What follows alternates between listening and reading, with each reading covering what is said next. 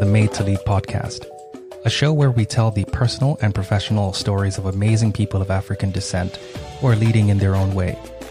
I'm your host, Aziz Garuba, and on each episode, I interview a dynamic individual and discuss their achievements, challenges, dreams, and aspirations, and the lessons they've learned along the way. These candid conversations are meant to showcase their superb talents and leadership philosophies with the hope that inspires you because you were also made to lead. If you're listening for the first time, I encourage you to subscribe wherever you listen to your podcasts. You can also follow us on Twitter and Instagram at Made to Lead Show. Also visit our website, madetolead.co, for more information about each episode.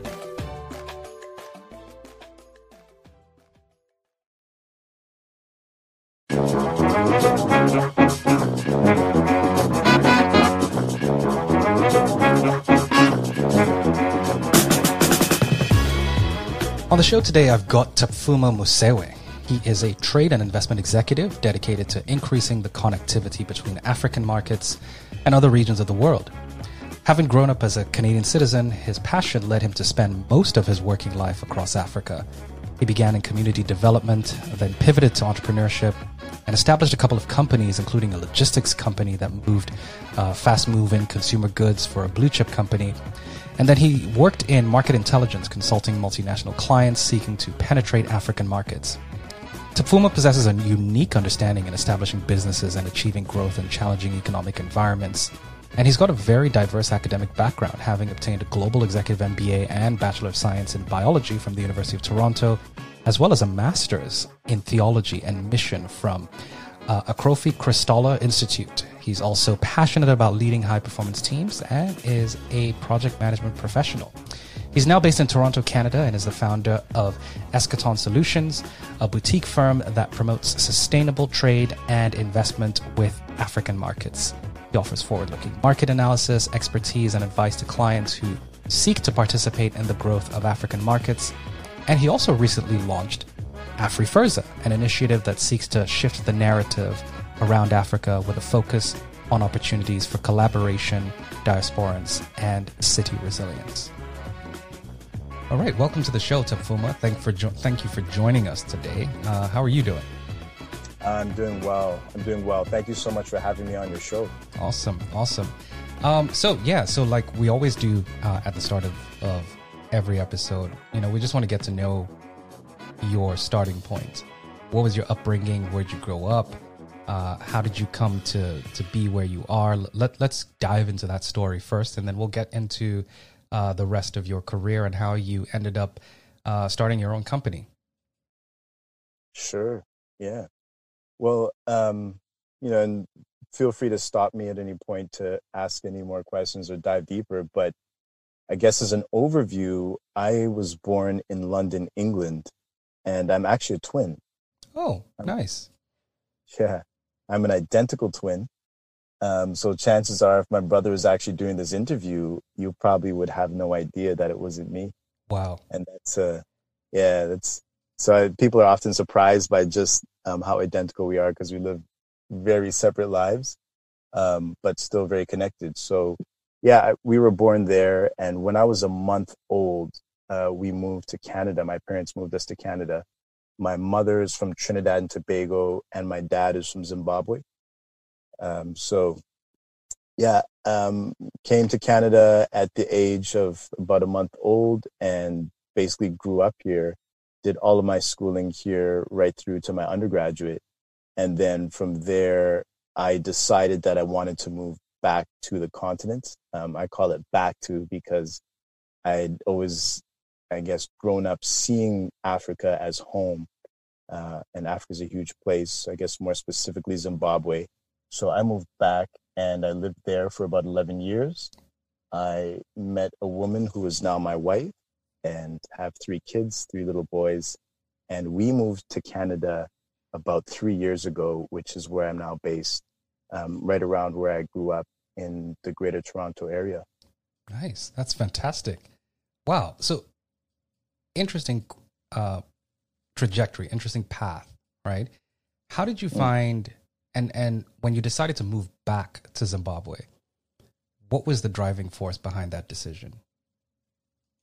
Sure. So ultimately, I ended up in South Africa, but um, having grown up here in Canada, there was a sense of disenfranchisement. And from a young age, having been exposed to the history of Black people in North America, uh, was it was actually it was pretty scary. Um, as a child, I remember being exposed to, you know, the transatlantic slave um, era and and um, just some of the harsh realities that uh, the black community had been through. So I remember as a child feeling like I didn't belong here, and this has really come to the fore, obviously, in recent months. And uh, so growing up, I felt that I wanted to reconnect with the land where my ancestors came from because I felt that I would find a place of belonging. So I, I think a, a big part of it was a drive to to connect uh, with the wider community around me and feel like I was at home. So I initially wanted to move to Zimbabwe, but because of the um, some of the economic difficulties there at the time, I ended up uh, rerouting to South Africa, and I have family there. And at the time, there was some youth youth development work that I wanted to engage in. So that gave me a nice project as a as I guess a landing pad uh, into my journey there. So yeah, that was about a month long project, and I was supposed to stay in South Africa for eight months. And at the time, I was also really into into the arts, and I was I was actually supposed to help implement a program which is called Literacy Through Hip Hop, and this was going to be done in Soweto, which is one of the biggest townships. I think I think the biggest um, in South Africa. Very historical. It's where Nelson Mandela came from, Desmond Tutu, um, what, where they were based. A lot of political activism there, and uh, I I didn't really find a home for it at the time um, while I was there. But I, I guess I mean after after my eight months there, I had planned to do a month in Mali and do some malaria research there, then return back to Toronto and pursue some studies um, in in the malaria research, parasitology. But I got to South Africa, fell in love with working with the community, and that turned into ten years in South Africa. Wow! And uh, one year in Ghana before coming back. That's amazing. That's amazing. What did you spend much of that, you know, ten years doing? Well, it was a mix. It was a real mix because you know I'd studied I would I, I'd done a BSc with a focus on biology at the University of Toronto. So um, I came I came to South Africa with a passion for mentorship, a passion for working with youth and other disenfranchised people. So that ended up being refugees as well, and um, and people living in some of the red light districts in in the cities that I was based in. So I spent about four or five years doing that. And so I was teaching life skills, was developing programming um, for some of these communities. And, uh, and, and then I basically felt like I needed to pivot and I decided to move into the private sector, into business, started a couple of companies out there and also ended up working for a few companies out there as well.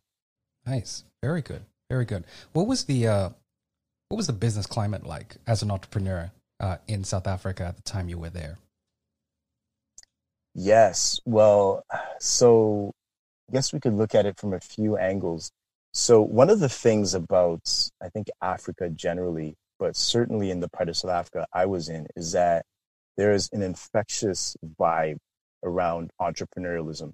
So there's there's hustle everywhere. There are people who are coming up with innovative ideas and ways to basically make a living and um, and even beyond that to, to impact their environments so i found that i was in an environment which was an incredible mix of all these these these variables you had a lot of young people you still do uh, a lot who were weren't able to find jobs secure employment you also had um, a big disparity between the rich and the poor.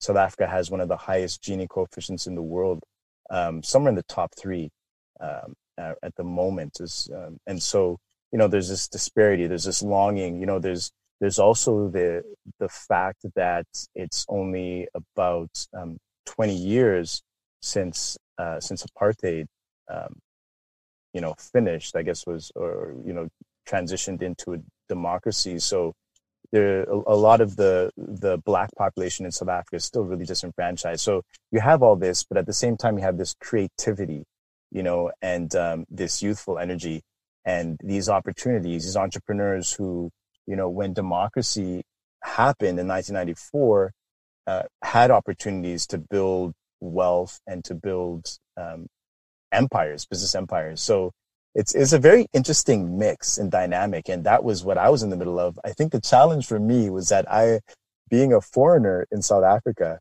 uh, meant that there were a lot of resources I couldn't access, and that might sound surprising, but um, but it's also a challenge for a lot of local entrepreneurs. One of the biggest challenges is access to capital. Right. That's something that's continually cited. Right, that's true, and you and you bring you raise an, an interesting issue, right? It's you know one would think that uh, as an African, uh, you can just walk into any other African country and and you know get access to anything that you want, but it's not the mm-hmm. case, right? I mean, there are borders, there are different rules, uh, different systems, uh, and you still have to go through the immigration processes um, uh, yeah. that that you know we all all experience out here uh, in in the West. So, you know, how did you um, you know, so you, you spent some time in Ghana as well, and then you know, of course, decided to move back. Uh, what was the what was the deciding factor for you and your your family to to move uh, back to Canada? Sure, it was it was an interesting. Again, you know, I think there was some alignment between a few different things in our lives at the time, and uh, there was some personal choices that we had to make about where we would live and um, there was an opportunity for me to work here in Canada that had come up through, um, through my network. And we thought that it would be a great time to move back because our eldest was also about to go into grade one. And we thought, look, if we are going to move back to Canada, now would be a good time to do it. You know, just thinking that he would have a chance to acclimatize a bit and um, and and and basically yeah be able to uh, to enter the school system without too much difficulty. So it was it was quite a few variables that came together but ultimately we thought that there would be great opportunities for us as a family um, to advance ourselves. Okay cool. So so let's back up a bit. How how did you and sure. and and and your wife meet in sa it's a good question. Um, so basically uh, as a lot of good romance stories go, I was her boss. She came and she she uh, classic. yeah, absolutely classic, right? So um, the NGO that I was working at is a Pan African NGO, and it had headquarters in South Africa. And she had worked for the public sector and um, had felt a little bit disillusioned. And she's probably she's the best one to tell this part of her story. So I, I was basically say that, you know, she felt a little bit disillusioned and wanted to engage in some work where she felt she was just being a lot more purposeful. And the work I was in was a lot of community development. She came in and she ran some needs assessments um, around some of our projects in the townships and it was a really great fit for her. And we just developed a friendship. And from there, one thing led to another, and here we are. Nice, very good, very very good. So you're you're back in Canada now, and uh, you know you've got some great opportunities uh, that that came up. Um, how did you ultimately decide that I'm ready to start my own company? Um, and you know, how did you then develop the idea for Eschaton Solutions? Um, walk us through that story. Hmm. Sure. Well, looking back, it might look like it was it was all about you know jumping on opportunity, and to a degree it was, but it was also finding a way to pivot. And um, and I say that because when I first came back, the job opportunity that I was really interested in didn't work out, and um, we still felt like it was the right time for us to be here. But you know, through that whole process, what I really realized is that my years of living on the continent and being engaged on the ground uh, were very valuable to me. And I wanted to find work that would allow me to capitalize on that, to use that. and to um, that the organization I was working with would benefit from that. And as it happened, I guess there, you know, uh, most of my working life was actually on the continent, so I didn't actually have that much Canadian working experience at all.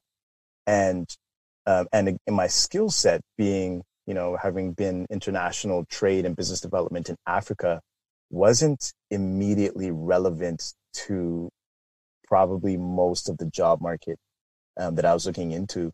So I had to make some quick decisions. Do I just, you know, look for something that's completely outside of my sphere of interest um, just to lock down employment, or do I start something which would allow me to capitalize on my skill set?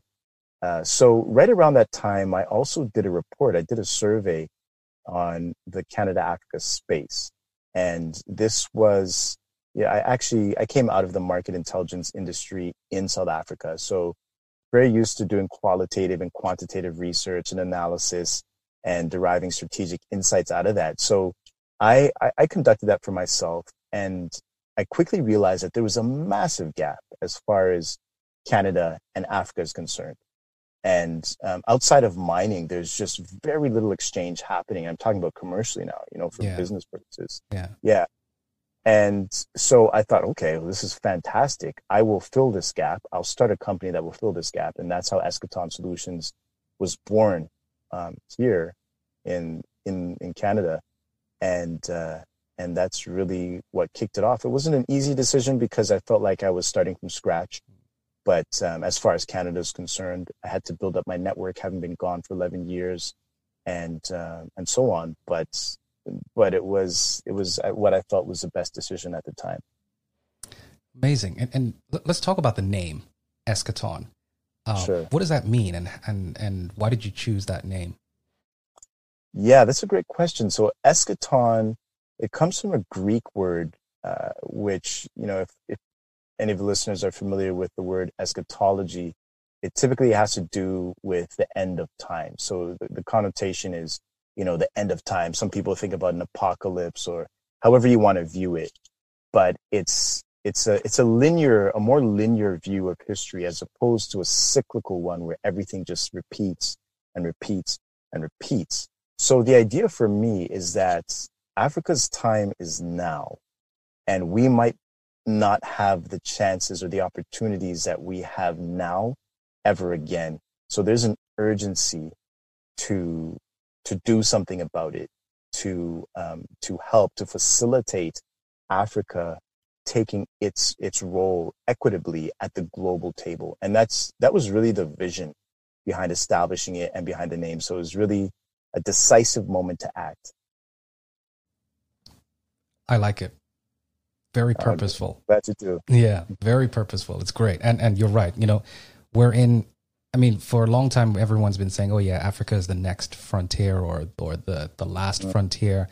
Um, and I think we're just beginning to to own that and to get into that space. You know, we've seen a lot of interesting things come out over the last year, right, with the Africa uh, Continental Free Trade Agreement, which I think is going to be yes. excellent in terms of trade within the continent, which is something that has been missing for, for quite a long time. Um, and and uh, a lot of Indo- uh, uh, African countries are entering into spaces and industries or, or growing spaces and industries outside of just their natural resources um, right. to, to give yeah. them a, a, head or a leg in, in, in the global economy.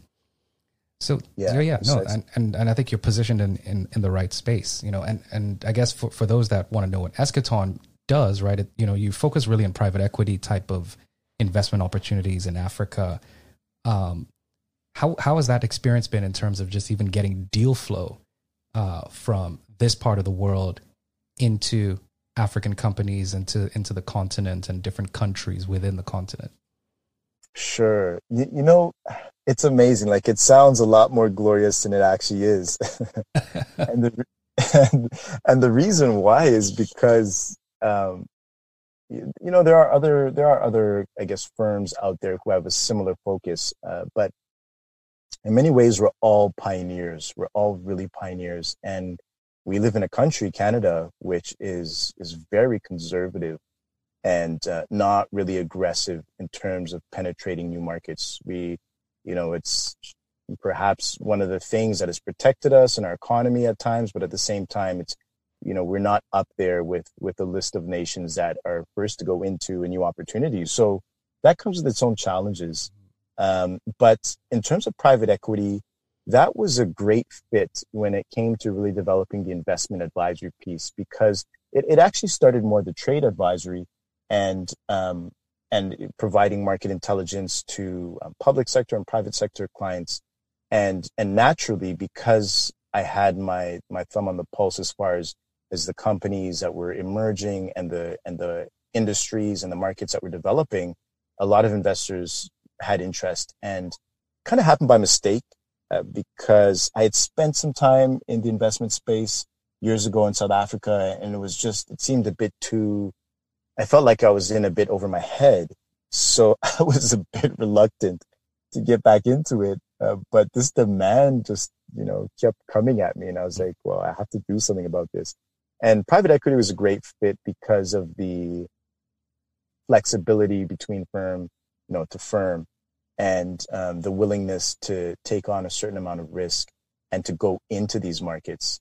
So uh, that that has been very very interesting. We've worked in some very difficult markets, very difficult markets, and had to be extremely creative um, but uh, I think overall, it's been an incredible part of my entrepreneurship uh, development, entrepreneurial development. Um, just being able to really be innovative, think outside of the box, get the right stakeholders to the table, and, and know how to manage them and and manage competing interests.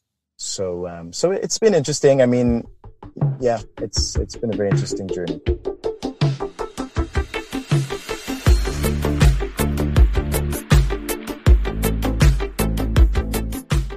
So, so you recently launched uh, um, uh, an initiative called uh, AfriFursa. AfriFursa, yeah. What's that about, and and and why did you decide to to do this? Sure. Well, AfriFursa also has a meaning. So Fursa means opportunities in Arabic, uh, which is also um, it's also used in Kiswahili, and and so what what basically happened was, I guess, allu- what I alluded to earlier was that in the Canadian market here, um, while there's there's always project sponsors on the continent in Africa who are looking for finance, who are looking for for partners, etc. Uh, the interest from the Canadian market has been pretty muted outside of mining. So, you know, really creating a pipeline of clients from the Canadian market. This is very different between Canada and US and Europe, but specifically Canada uh, I realized that there was a really high threshold, or sorry, barrier uh, to to participation. And you know, over the three years I've been doing this, I've been able to identify what some of the key issues are, the key barriers are, and a lot of it is simply you could put it down to misinformation or underinformation on Africa you know, people are still thinking about the Live Aid concert. I think that was in the 80s when you and I were probably still babies. Yeah. And people think that, you know, that the same famine that was around then still persists and it's across the entire continent, you know. And and that might even sound like I'm exaggerating, but unfortunately it's it's not. It's not the case. You know, people have ideas that Africa's too far when we're doing trade with parts of Europe that are even further, you know, or Asia than Africa. Um, there's that there's too much corruption, there's not enough infrastructure, et cetera, et cetera. And then there's also people that honestly have very little exposure to the continent. Yeah. So 54 countries, 1.2 billion people. Where do I start? And, and that's that's fair. Uh, but solving that perhaps information asymmetry is exactly what AfriFursa seeks to do. And it seeks to do it in a convincing way. And I think that a couple of ways to do that are one, to have topical conversations. So to bring stakeholders to the table that can speak from an informed position, stakeholders who are African and stakeholders who are from outside of Africa to create an engagement, to show people, to model that an engagement is very possible and makes a lot of sense. And then the other thing is to highlight diasporans, African diasporans.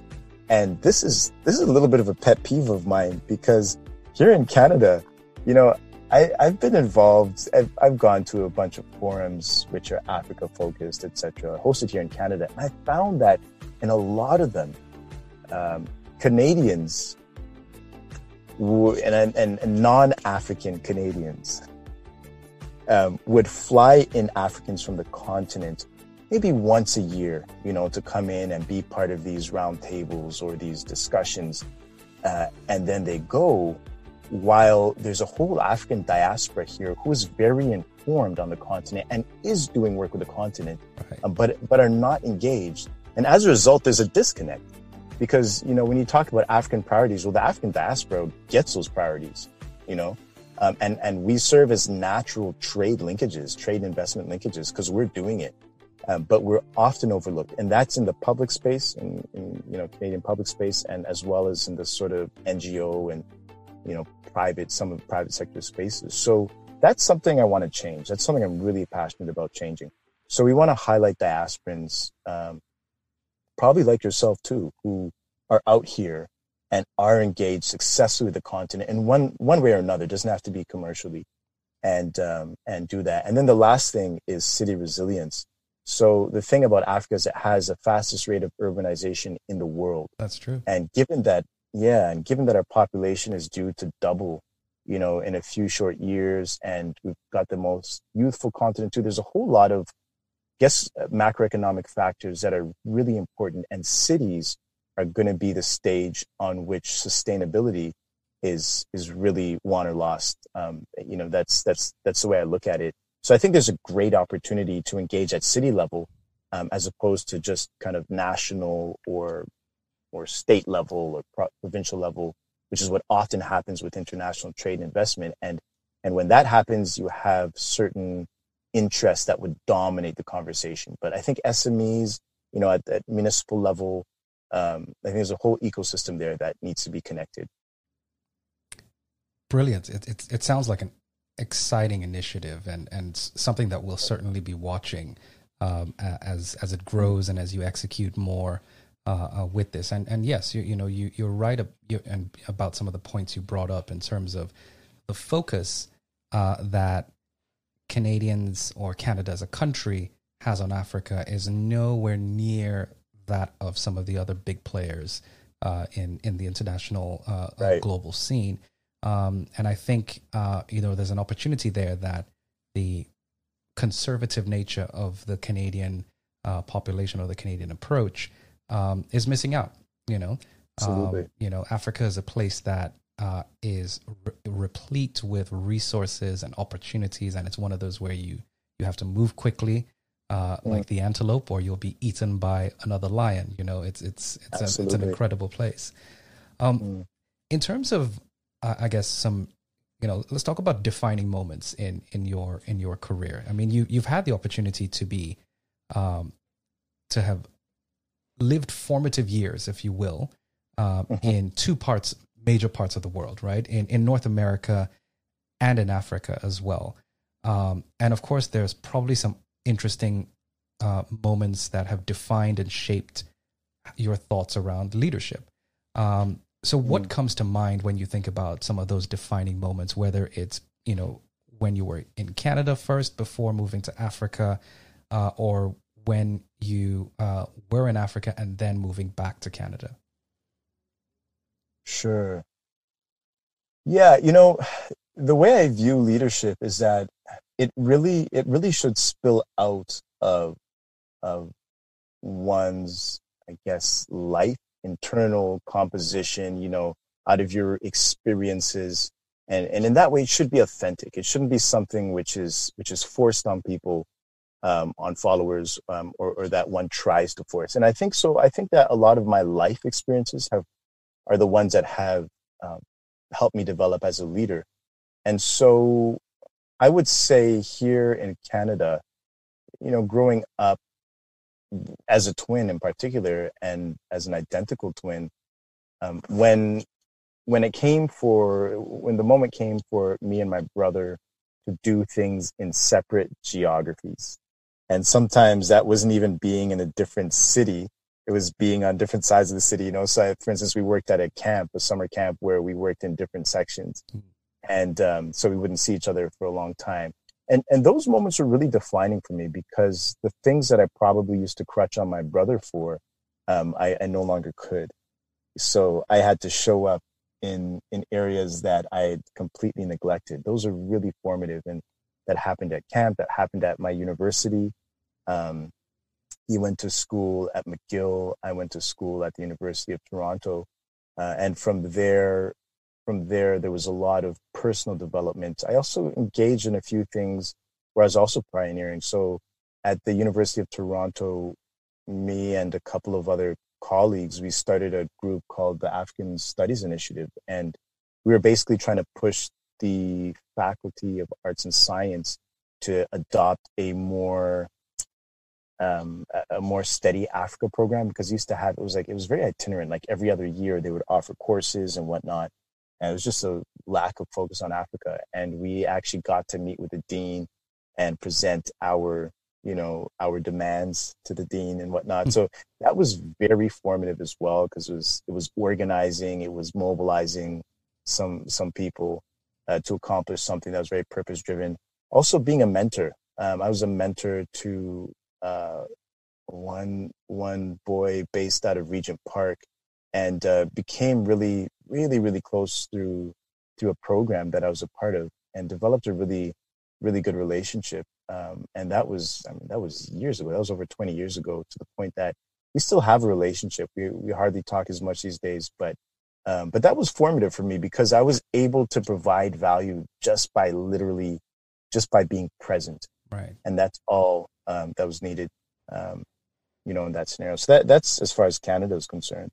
I think the one thing I would highlight about Africa, and I mean, I, I've learned a multitude of things there but I think the one thing that I also caught, apart from entre- entrepreneurship, is resilience. Because, I mean, I lived and I worked with people who used to, to meet roadblocks in life, in business, um, regularly. And serious stuff would happen. Serious stuff would happen. And I used to see, used to see these people just pick up and keep moving, you know, just pick up and keep moving. And that that really impacted me. And I, and I really feel that was something that I had to catch, something that was caught and not taught, so to speak. You know, you can yeah. learn about what it means to be resilient and how to navigate the circumstances in your life, but, but to actually see people doing it and, and to learn, you know, in the moments was just absolutely invaluable for me. That's really profound. Uh, and the resilient spirit, I think, is something that's very, very indicative uh, of a lot of people of African descent when you compare them to other ethnicities. Um, you know, there's there's a different breed of resilience that that that a lot of Africans have that most others don't. Um, sure. And and you'll find that difference, especially with those that were let's say born on the continent and then migrated versus um, you know those of us that that may have been born out here and and lived here for all of our lives uh, there's mm. a different mentality. It's a different mindset with, and as as you mentioned, right, mm. a different mm. mindset mm. to approach roadblocks or problems. You know, mm. um, and and for you, right, as an entrepreneur, um, as someone that has literally just taken um, the road less traveled by most people, um, what are some of the challenges that you faced, uh, both as an entrepreneur, uh, you know, starting a few things in in in South Africa um, and as an entrepreneur here you know when you decided that i'm going to uh, you know start my own my own firm focused on focused on africa. Yeah so um, i would say that one of the main things in south africa uh, one of the main challenges was just um, just not being able to access finance um, because the the banks were just very hesitant to lend to someone who who's foreign. And I actually had permanent residence by the time I left, but still couldn't actually get a contract, a phone contract. I'd have to do prepaid, you know, couldn't rent a house. And I think also, you know, I hadn't, the other thing is I hadn't taken time to build up credit through, um, through some of these, like, you know, buying retail, you know, having accounts at retail shops and that right. kind of thing, because I didn't buy there because you know, I, I was also, I was also at times, you know, I had to be very conservative with, with my spend. So I didn't intentionally do that. Um, but even still, um, South Africa is very difficult uh, for someone who's not from the South African region and, um, and is looking to, to enter the market. I think if you come with a lot of capital and, um, you know, that, that kind of changes the situation. So it depends on, you know, if you're doing this sort of investment um, or maybe citizenship by investment approach, that could be a bit different. But for, my, for me, that was the biggest challenge with, with my, um, my foray into entrepreneurship there. Um, on this side, on this side, it would be that the Africa facing community, um, in, in terms of the, the, the organizations which dominate the Africa facing commercial community, so business community, yeah. whether it's chambers, whether it's um, other sort of networks, or whether it's some of these these forums which are created by the public sector, they're dominated by narrow interests. And um, if you don't fit into that scheme, it becomes quite difficult to move the dial. It becomes difficult to uh, to to have the influencers in that space support you in a meaningful way. It's one thing to have relationships with some of the key stakeholders, but it's another thing for them to support your work. And um, there, I have so many examples of that happening. And um, at the risk of calling people out, I don't want to. I don't want to go into that right here. For sure. um, in terms of specifics, but um, but the thing is that that is a challenge, and and part of those narrow interests are dominated by people that don't look like me, that are not black, that are not African, yeah, and are typically white. You know, so that's the establishment. So so that's a challenge. Um, you know, representing a region as well, which is historically suppressed. You know, it's it's several layers that one has to navigate. Yeah, and, and, and those can be quite quite challenging and quite difficult to to, to get through. But you you've managed to overcome, uh, start running your own shop, uh, you know, doing what you uh, have set out to do in terms of uh, playing your part to enhance the continent, and, and that and that's pretty fantastic. Um, is there anything that, that that scares you? Huh? What scares me? Um, so I would say that a lot of my concern is around my family, especially my children. And I think one of the things that does scare me is them growing up in an environment which uh, which is not safe for them. That's one thing that uh, that I really think about. Yeah. Um, I think also being, I think I have a little bit of claustrophobia, and in the sense that um, if you cage me up and tell me that I can't do what I'm passionate about, I think that's a, that's a bit of a fear of yeah. mine, and, uh, and I think that sometimes, you know, I, I, envision a corporate a corporate Tapfuma, and I just wonder like how real that situation could be for me. I think, I think, you know, there might be some challenges there. Right, right, and and I guess because you've you've, yeah. you've lived that, um, almost independent uh, free life, if you will, right through through entrepreneurship. It, you know, being caged in the typical nine to five might yeah. just be might just be you know you know close to almost killing your spirit. Yeah, yeah, yeah. Very much a dreamer. Very yeah. much a dreamer, you know, and that's why I, I do what seems sometimes unrealistic, or, or I, you know, I, I focus on that. And so, yeah, I think taking that away is something that would be very difficult for me to deal with. So with that in mind, you you you, you decided to go back to school um, to to get your MBA uh, at at Rotman at the University of Toronto, uh, and you ended up as valedictorian for your graduating year in 2020. Yes. Um, how how was that? How how did you feel uh, being elected as valedictorian um, from from such a great institution? Mm.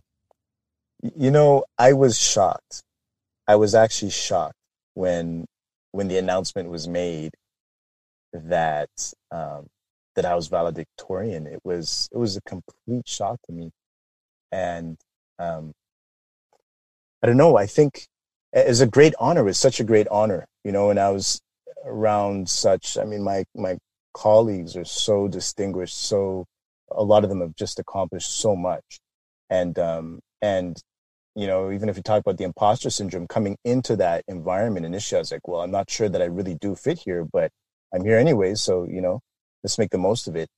And um, so when they when they selected me, I I, I was puzzled as to why why I got it. And so I asked I asked folks, I asked them, you know, I guess we had conversations around it and it just came down to I would say relationship. Mm. Came down to having authentic relationship and and I think that was a key factor because, you know, I'm able to speak, you know, in front of groups and that kind of thing, but I'm not the only one that was able to do that and probably not the best either in our group. So I might have ticked some of the baseline things um, but I think the real deciding factor was relationships. Right. People felt like they could trust me to represent them on uh, on that level, you know, as a valedictorian, and that was that's just been a great honor for me. That's amazing, and and I think you're probably one of the the few, or if not the first, black valedictorian out of Rotman. Is that right? Well, I know that I'm the first in my program. Um, I'm not sure if I'm first in the because there's several MBA programs, and I actually that's never true. checked that. Yeah, and that's that's a that's a great question. That's a great question. Um, I should actually look into that. Yeah, but either yeah. way, still a great honor and and very good accomplishment for you as well. Um, Thanks. You know, and, and, having just finished that, you know, you're still running your business. Um, what what's next for you? That's another great question. Um, so, you know, there's there's a few things on the table. There's definitely a few things on the table, and I think that whatever I do next, it has to align to purpose. And I think that sometimes purpose can be a very windy road. It'd be great if we felt like, you know, or if I felt this is my purpose and it's going to be a linear trajectory and I'm going to get there step by step. Um, but I think, I think with wisdom and maturity, over time, I've learned that sometimes I have to take what seems like a bit of a detour to access the network, the skills, the capital to be able to do what I ultimately want to be able to do in 10 years from now, right. or the legacy I want to create for, for my kids and for their kids and leave in this world. So, um, there, there's a few options. Like I say, I could end up working for somebody else. Um, but I think, I think what I've established, the objective is to allow that to be um, somewhat self-sustaining so that the impact that has been created is not lost, but is built upon um, until such time as I might be able to uh, return to it and, and do it even better. Fantastic. Tapfuma, thank you very much for joining us uh, today and, and this inspiring and insightful conversation. Uh, but just before we go, we're, we're just going to uh, go into a little bit of a rapid fire session. I'm going to ask you some uh, five questions uh, mm-hmm. and you're just going to give me as you know your best answers as quickly as as possible. Oh, wow. Yeah. Okay. Is uh, there is there a limit as as to how long the the answer is? Well, the faster you can, the shorter the better, right? Because okay. that's the point right. of the rapid piece. All right. Um, all right. So, first question: What book are you currently reading right now? Oh, jeez. Um, it's a book by Dambisa Moyo it's it's called Edge of Chaos. Edge of Chaos. Excellent. I actually have Edge of, Edge of Chaos. Yeah. yeah, yeah, that's good. Yeah. Uh, and what would you say is your favorite productivity hack? Productivity hack. Okay, I'm gonna say segregate your day. Segregate your day. Cool. And yeah. what would you say is your favorite place to escape to? It would have to be somewhere in Joburg. so it's not it's Johannesburg, South Africa. Awesome. Um, yeah, yeah, yeah, It's it's a fantastic city. Absolutely fantastic city. Love it. Yeah, I love it. Fell in love with the place. As, you know, the first time I went there, it's great. Yeah. yeah. Uh, what? Who would you say is your biggest cheerleader or supporter? Oh, have to be my wife. Awesome. That's always the right answer. That's always the only yeah, answer. And and last question: If money or resources were not an issue, what would you do? I would be prime minister and make sure that Africa's on the agenda. that is fantastic. That's that's very different from what I've heard before. So that's that's amazing. That's amazing. Okay. All right. All right. Well, thank you very much, Tapfuma. We really, really appreciate you being uh, on the show with us. Um, you know, you've accomplished some amazing things. You're focused on uh, enhancing the continent as a whole, wherever you are in the world. Um, and you're one of those people that we define as definitely made to lead. Um, and we'll be watching your progress. So thank you very much. Well, thank you so much for having me on the show. It's really been an honor and uh, it's been fun to be here. So I hope that this inspires or encourages um, your listeners. Awesome. Thank you. Thank you so much for listening to this episode of Made to Lead. If you enjoyed what you heard, please subscribe on iTunes, Google Podcasts, or wherever you get your podcasts, and please share with others. Also, take a moment to leave a review as well. This helps us improve and also get discovered by others. You can also support by following us on Twitter and Instagram at Made to Lead Show and by visiting our website, madetolead.co.